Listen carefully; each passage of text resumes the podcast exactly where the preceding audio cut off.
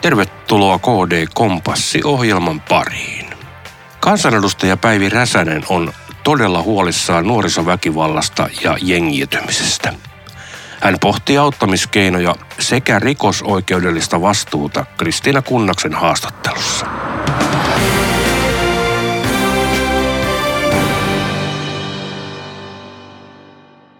Päivi Räsänen pidit koskettavan puheenvuoron hyvin vakavasta asiasta puoluevaltuuston kokouksessa marraskuun lopussa eduskunnassa.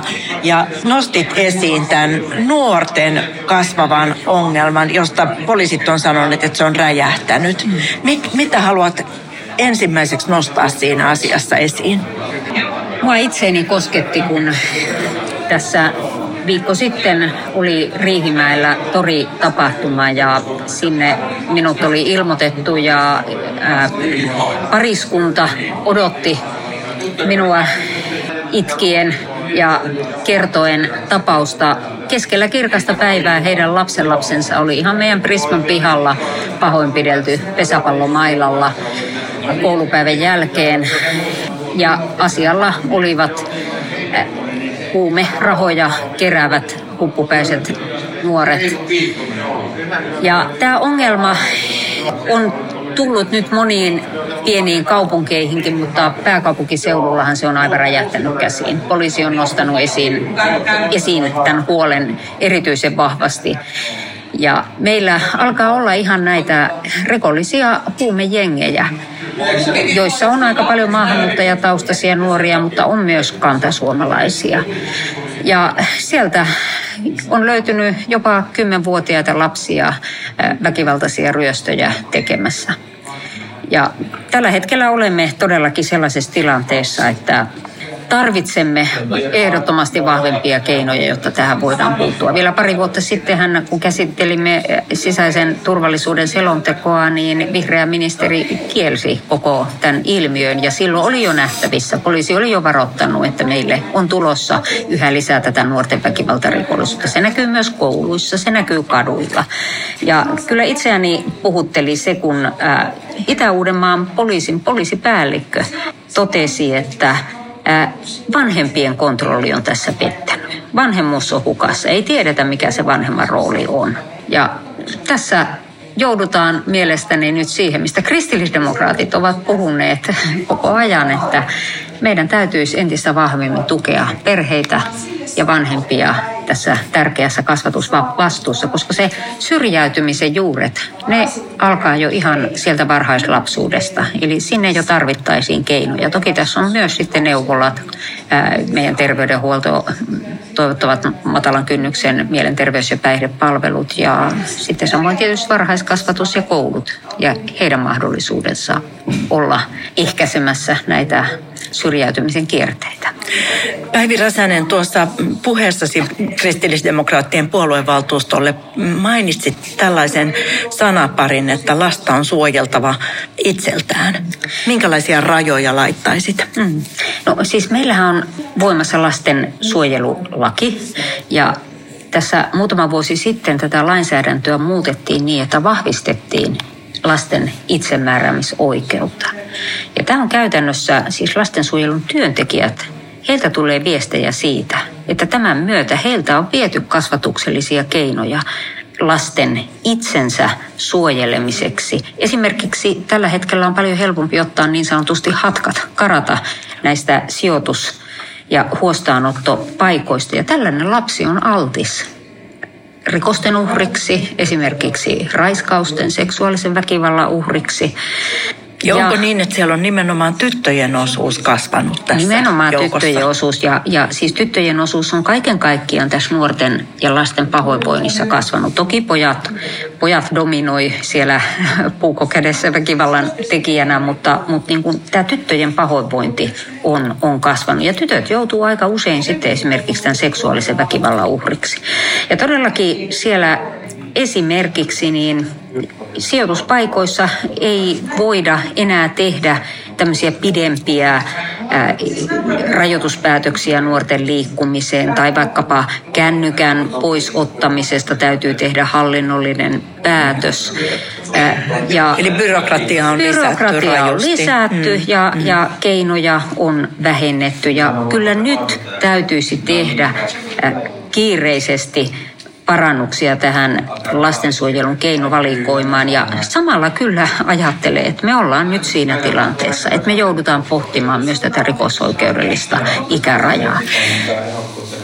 Siitä ajattelinkin kysyä, että koska Suomessa alle 15-vuotiaat eivät ole vastuussa, miten sitä käytetään mielestäsi hyväksi?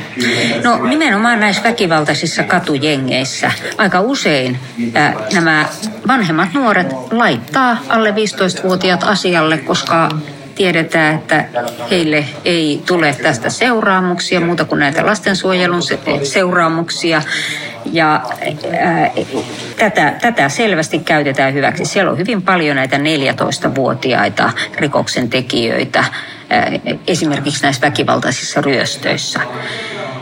Ja tässä suhteessa niin ajattelee, että jos me ei kyetä riittävästi näillä lastensuojelun keinoilla auttamaan näitä nuoria pois rikoskierteestä, niin sitten täytyisi harkita tätä, tätä rikosoikeudellisen rajan laskemista. Se ei tarkoita automaattisesti sitä, että lapset laitetaan vankilaan. Aivan.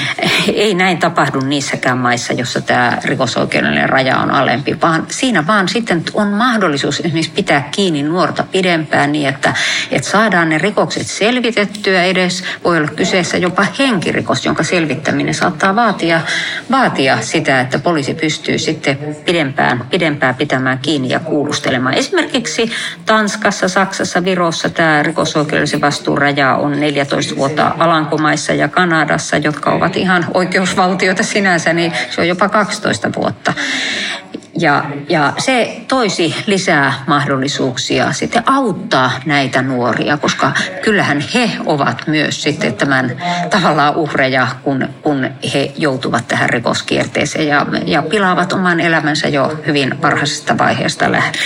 Päivi Räsänen, aika, aika ei riitä näin ison asian ja kokonaisuuden perinpohjaiseen haastatteluun, mutta kysyn vielä, kun olit, olit noin Hollannissa Alanko Alankomaissa matkalla, niin mielipidettäsi huumeiden käyttöhuoneista? Joo, no huumeiden käyttöhuoneista on ympäri maailmaa saatu kyllä sellaisia kokemuksia, että ne ei ole estänyt sitä vakavinta asiaa, eli tätä huumekuolemia.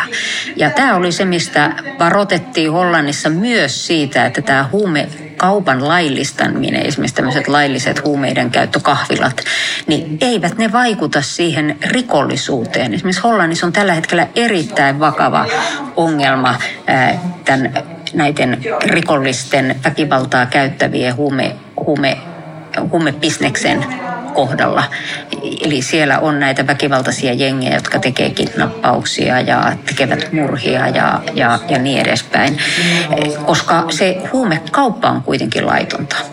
Se pysyy laittomana, vaikka huumeiden käyttö tulisi lailliseksi. Ja sitten toisaalta nämä käyttöhuoneet, niistä on kokemuksia esimerkiksi Sveitsissä. Se on, ne on ollut pisimpään käytössä siellä. Siellä ei ole huumeiden käyttöasteeseen pystytty vaikuttamaan. Edelleen se on niin kuin Euroopan korkeimmalla tasolla tämä huumeaddiktioiden määrä. Tai vaikkapa Norjassa niin huumekuolemat eivät ole vähentyneet. Eli mielestäni nyt ei tulisi keskittyä ikään kuin lakasta ongelmaa maton alle sillä, että, että ruvetaan puhumaan huumeiden laillistamisesta, käytön laillistamisesta tai, tai tällaisista huumeiden käyttöhuoneista, vaan pitää puuttua näihin juurisyihin ja tehostaa tätä huumevierotusta, huumekuntoutusta, päihdepalveluja ja huumekaupan ja huumerikollisuuden torjuntaa poliisin keinoin.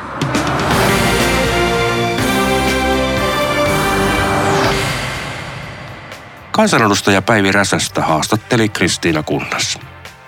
Joko olet tutustunut kristillisdemokraattien vaihtoehtobudjettiin osoitteessa kd.fi laittaisimme sotepalvelut kuntoon, pelastaisimme suomalaiset maatilat ja ottaisimme vähemmän velkaa kuin hallitus. Näin paaluttaa KDn eduskuntaryhmä. Hyvää päivän jatkoa sinulle.